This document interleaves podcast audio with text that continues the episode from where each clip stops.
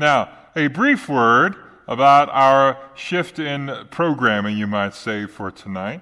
Uh, we will offer you the opportunity to ask questions, but we aren't doing the format the way that we have been. Uh, this isn't five questions. Rather, it's a little bit of a conversation, and then we'll invite you into it. So if you have something you want to ask, just jot that down, and we'll circle back around to you, all right? How about we begin with a word of prayer, and we'll get started. Jesus, thank you for the Gospel of John. I'm grateful, Lord Jesus, for the testimony of your beloved disciple. I don't know, Lord Jesus, why you chose to give him that testimony and that opportunity, but I'm profoundly grateful for it, Lord. It has spoken to me in ways that I didn't know I ever needed. So I ask, Father, your blessings over this time we'll share together. And I thank you, Lord Jesus, for the opportunity to share this time together. It's in Jesus' name we pray. Amen. So let's talk a little bit about our friend, the Apostle John. He is one of the sons of thunder. You remember that, don't you? One of the ones who called down fire and thunder and lightning upon those who disagreed with him. And uh, Jesus called them sons of thunder for their, their latent judgment behavior. This is the same John who wrote, God is love. The beginning of his gospel that we will take up tonight, the, of the beginning of his gospel, the first eighteen verses comprise a section that we call the prologue. It is, of the four gospels, the most profoundly theological, and of the Gospel of John, the first eighteen verses are some of the deepest waters of that. It helps us understand not merely who Jesus is, not merely why he came, but the manner in which he came and the probability of how he would be received. It is a profound discussion that invites us to the table that's already been set for us. So when our friend John opens his discourse, let us acknowledge something. Our belief is that this was one of the last things that John wrote. We believe it's in reverse order from the way it is in our canonical book. In other words, the gospel was last. Written as an older man, one who has had a lifetime of reflection and consideration about who Jesus is and what this means.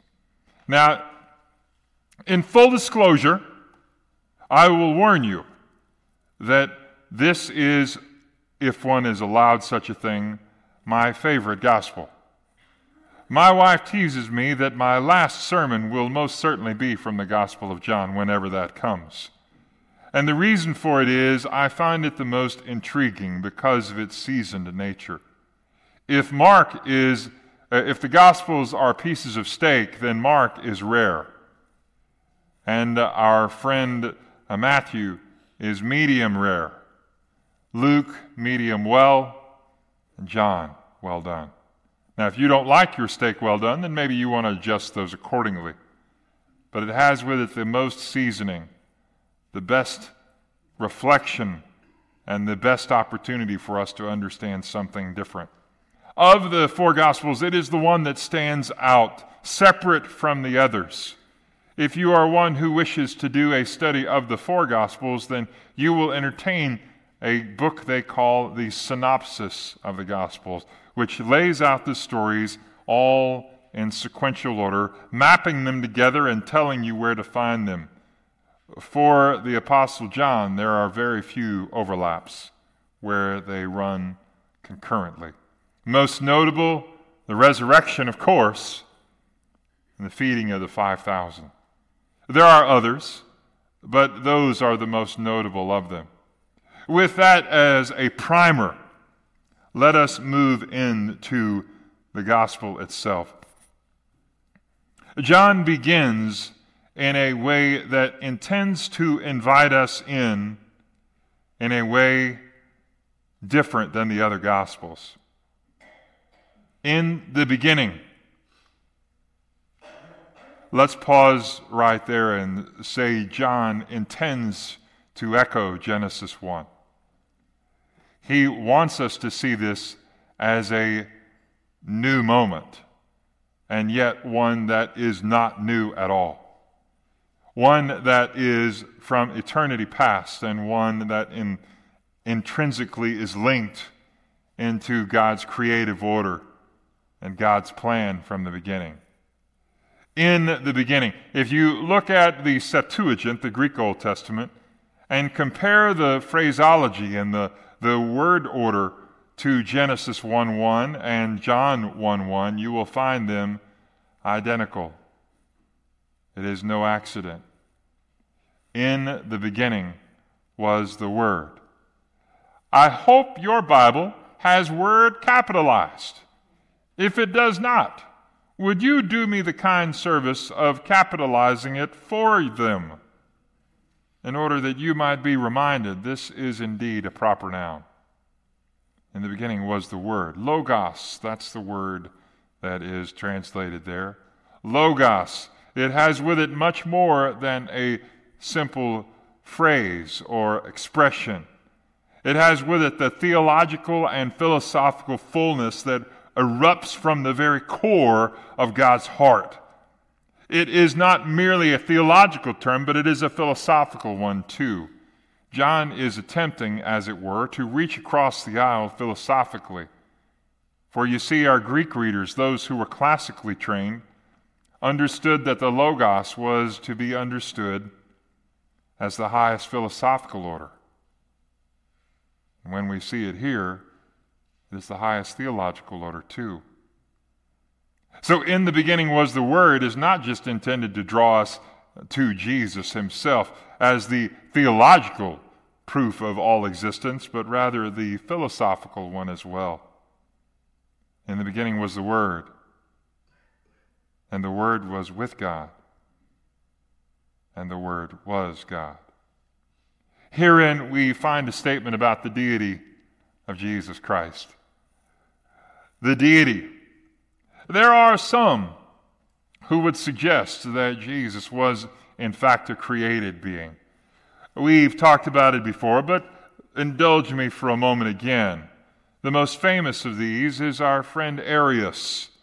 Arius was the founder of a heresy that said uh, Jesus was with God, but not one with God. I want you to see verse two to that point. He was in the beginning with God. There is no other way to understand that than to understand it as God and Jesus on equal terms in like substance.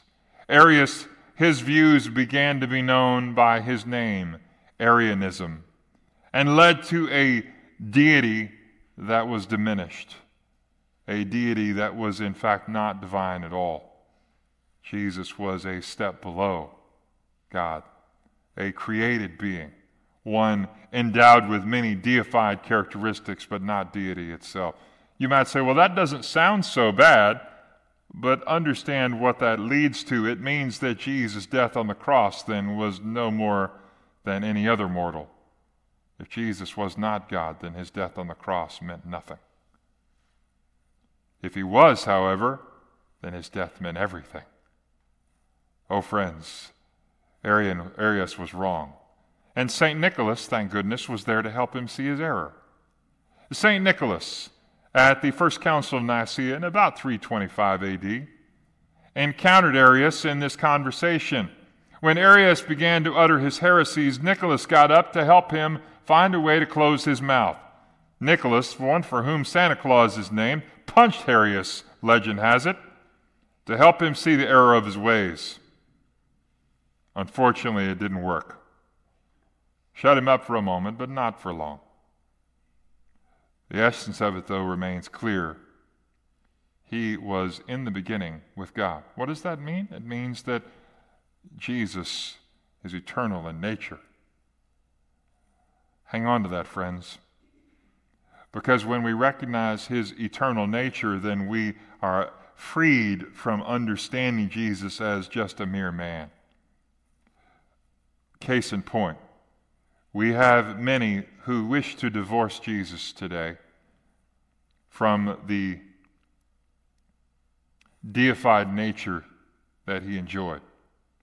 They do so because a non-deified Jesus is much easier to take than a divine one. They do so because if Jesus isn't all that he really claims to be, then we can move him down a peg, at least one, and say we can move up because Jesus isn't that. Oh, friends, either Jesus is who he claims to be and who John portrays him to be, or our faith is in vain. The two are inseparable. That's what leads us to verse three. All things, and I spent a lot of time studying Greek, so I could tell you all things means all things. There's nothing exempted. All things came from being through him. He is the agency, then, of creation. And apart from him, not even one thing came into being that has come into being. Verse three intends for us to understand his positioning at creation. He was not a mere bystander who just happened to be there. He was, in fact, the one who took part in it. A Christ who was pre-incarnate was there, standing witness to what was transpiring. In him was life, verse four says. The life was the light of mankind. Hmm. I hope that your Bible capitalized the word light. It intends us to link up there with John eight twelve, where Jesus says, I'm the light of the world. Verse five, and the light shines in the darkness, and the darkness did not grasp it.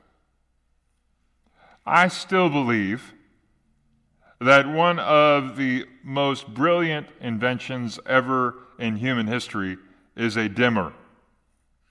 A dimmer for lights. A dimmer that allows you to move the light up slowly instead of just one big click. Especially if it were so in the bathroom, first thing in the morning. That first flip of the light switch where lights come on is jarring. We've gotten used to the darkness. The light interrupts that and breaks through and causes us to say, oh, my eyes. And yet we need the light, just like we needed the light in verse five. The light shines in the darkness, and the darkness did not grasp it. This is a statement about humanity as much as it is about Jesus. We missed it. Why did we miss it? Because we didn't know to look for it in the first place. There's a parenthetical starting in verse six. A man came, one sent from God, and his name was John. He came as a witness. The word there, witness, is martus, martyr.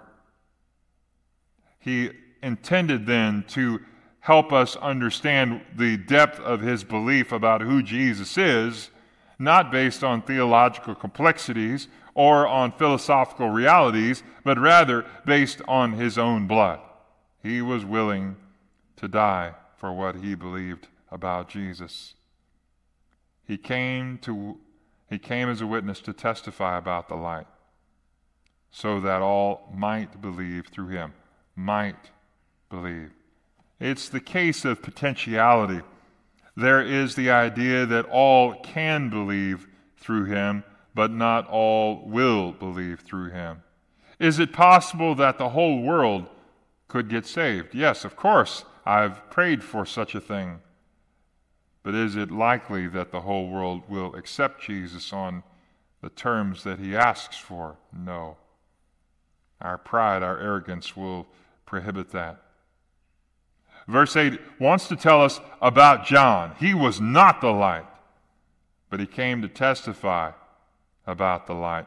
This, verse nine says, was the true light that, coming into the world, enlightens every person.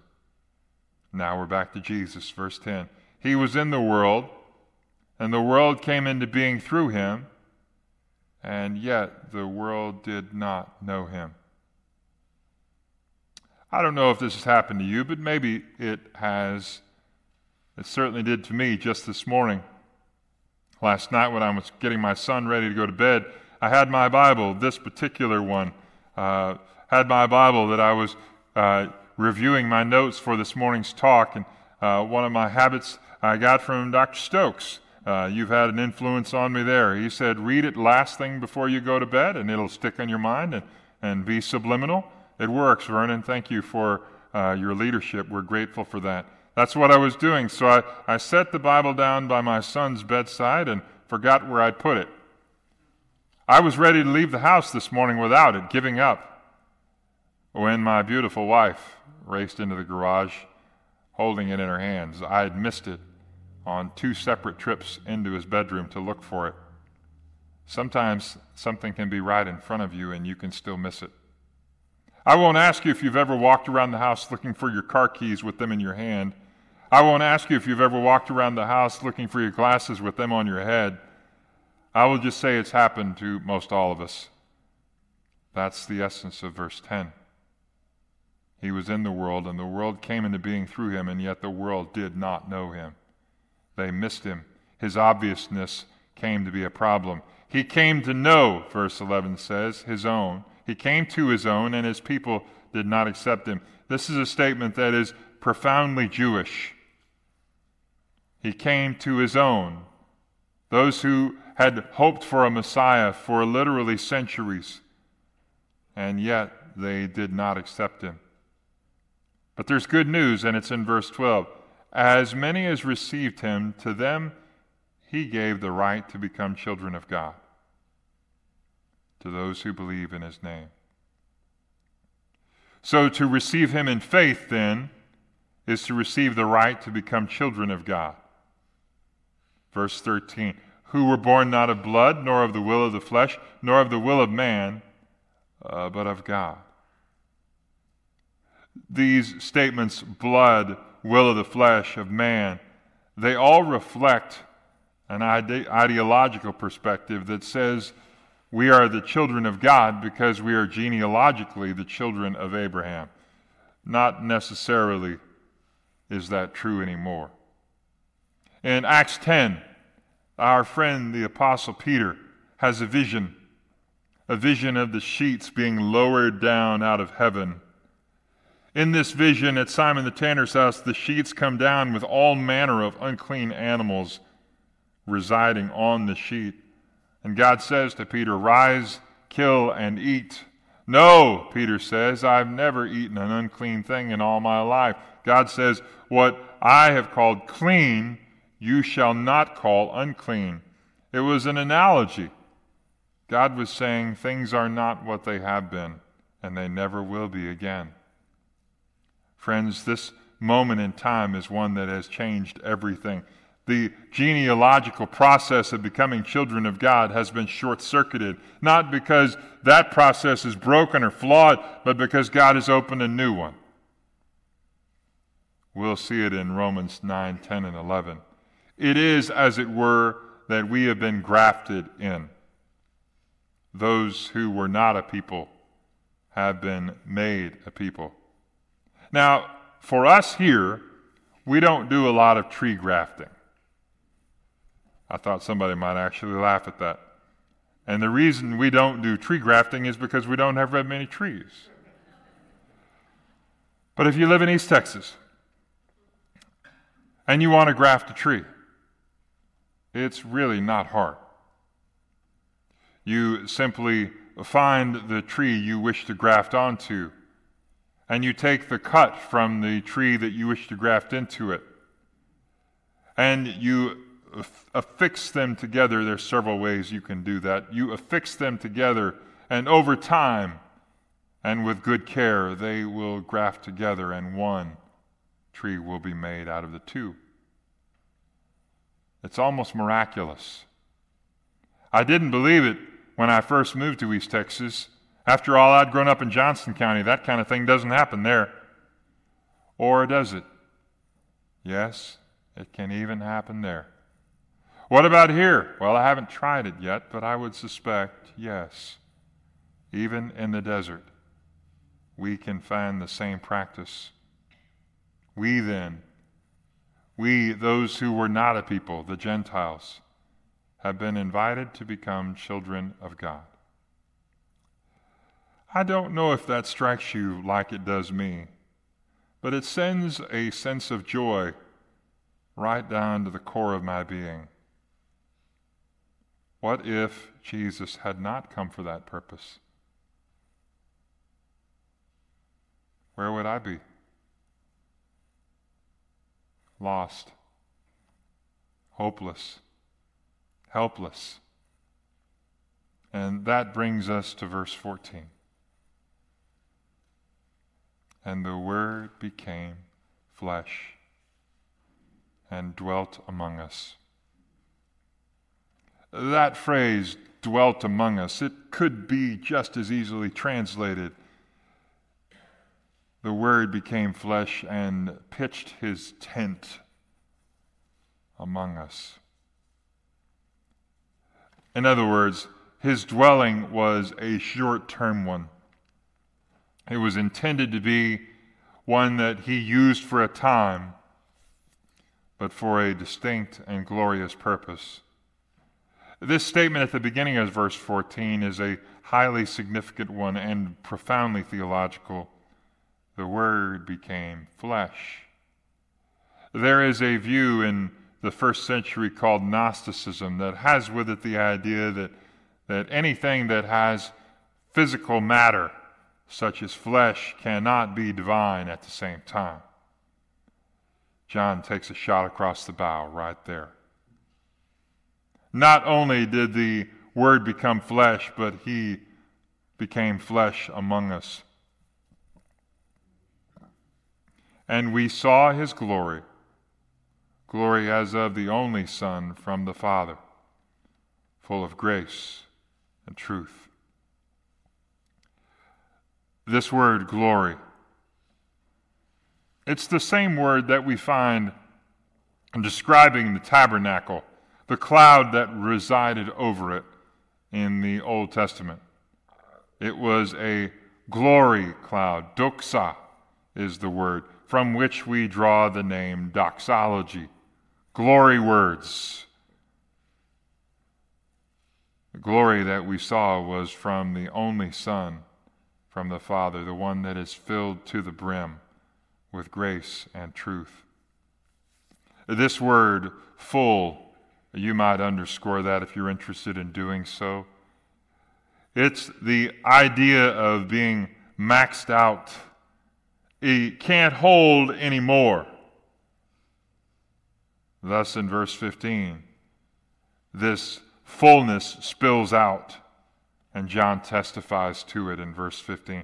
John testified about him and called out, "This was he of whom I'd said, he who is coming after me has proved to be my superior because he existed before me."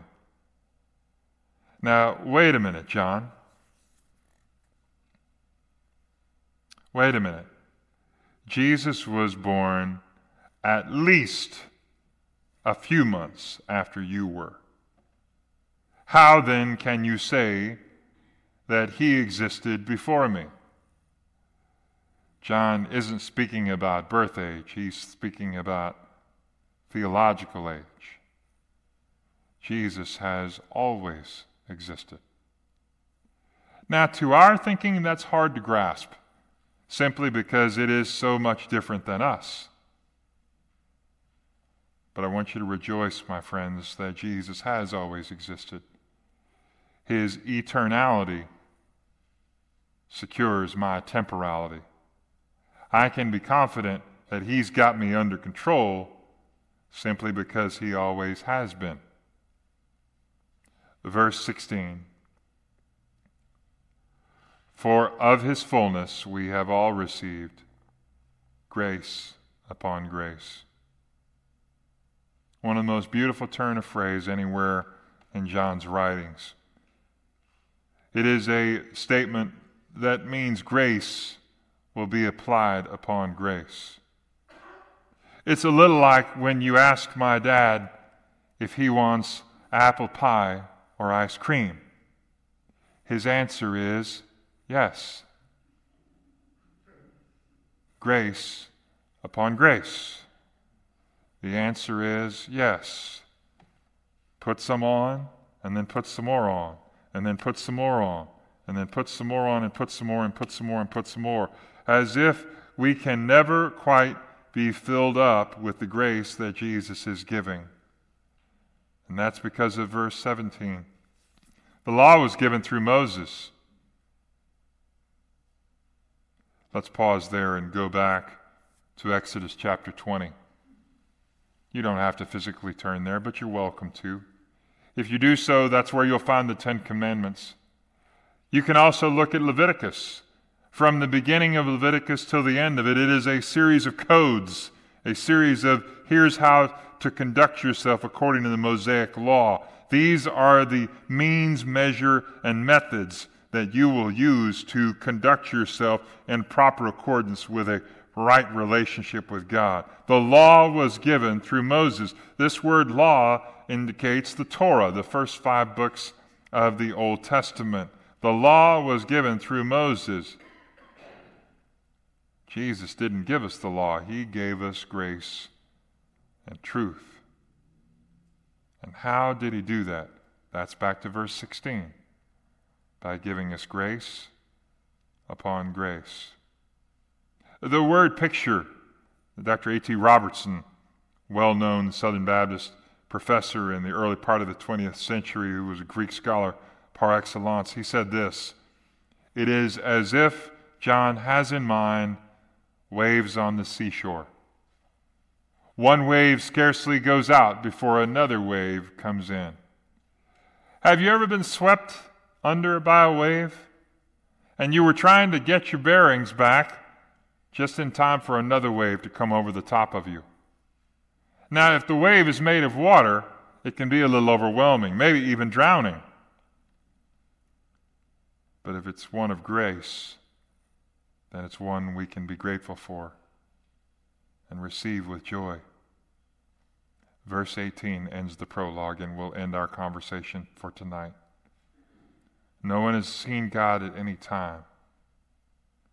God, the only Son, who's in the arms of the Father, he has explained him. In another translation, it says, he's made him manifest. Another way to understand it is to say, he has revealed him. It's as if God was always there, but he was hiding behind a curtain. We could see his visage only through the rumblings and the movings of the curtain. It's only then that we could see him. And then when Jesus comes, the curtain has been raised. And we understand something about God that we did not understand otherwise. Oh, friends, tonight, my hope and prayer is that as we go, we'll let the reality of Jesus' true nature, his deified nature, and the reality of his mission, our role in that, and the purpose for which Jesus gave himself, all to wash over us. Because we live in a time where Jesus is uh, one among many. There are those who would say, we're wrong to say Jesus is uniquely divine. We're wrong to declare that he's the only way to salvation. We're wrong to declare that Jesus is any more than a good teacher with lots of moral, lots of moral teachings and uh, a, a strong ethical underpinning, but nothing more than that. There are those who would suggest that anything more than that is, is intolerant and unkind. I do not wish to be either of those, but at the same time, this testimony of Jesus in the first eighteen verses of John does not allow me an escape route to say that Jesus is less than who John declares him to be. tonight as you go home. My prayer is that you'll reflect on Jesus' true nature, and that when people suggest to you that Jesus is something less than that, you will take them to this passage and help them to see Jesus for who John understood him to be. All right, friends, perhaps I've stirred a question or two from you. My friend Gary is here with a microphone. We will invite you to stump the chump once more. It's not that hard. Perhaps you have something that you just want to inquire about. If not, that's okay too.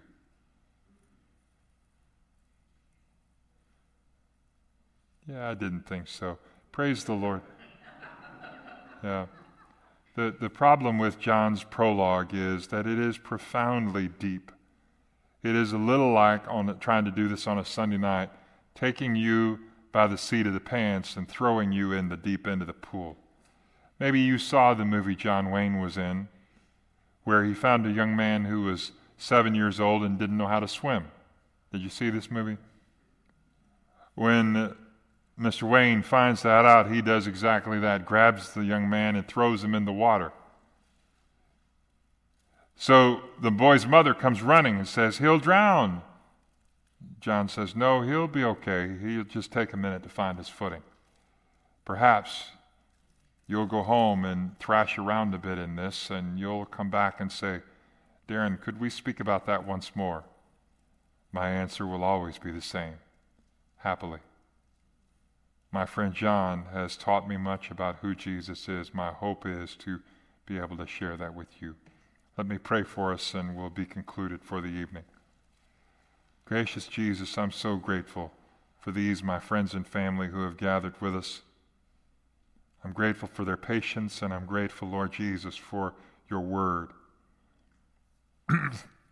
My prayer is that you would send us home, Jesus, ruminating and considering these heavy and weighty things that you've given us in these first eighteen verses. Let us not, Lord Jesus, flounder around on our own when you have provided us the lifeline that John has written down. Let us instead hold on to you for who you are, not just who I've imagined you to be. And so guide us now as we go from here. Send us, Lord, to those who don't know the hope we have. And let us, Lord Jesus, prepare our hearts for Easter, for it's not far off. We love you, Lord. It's in Jesus' name we pray. Amen. God bless you. Thanks for being here tonight. See you soon.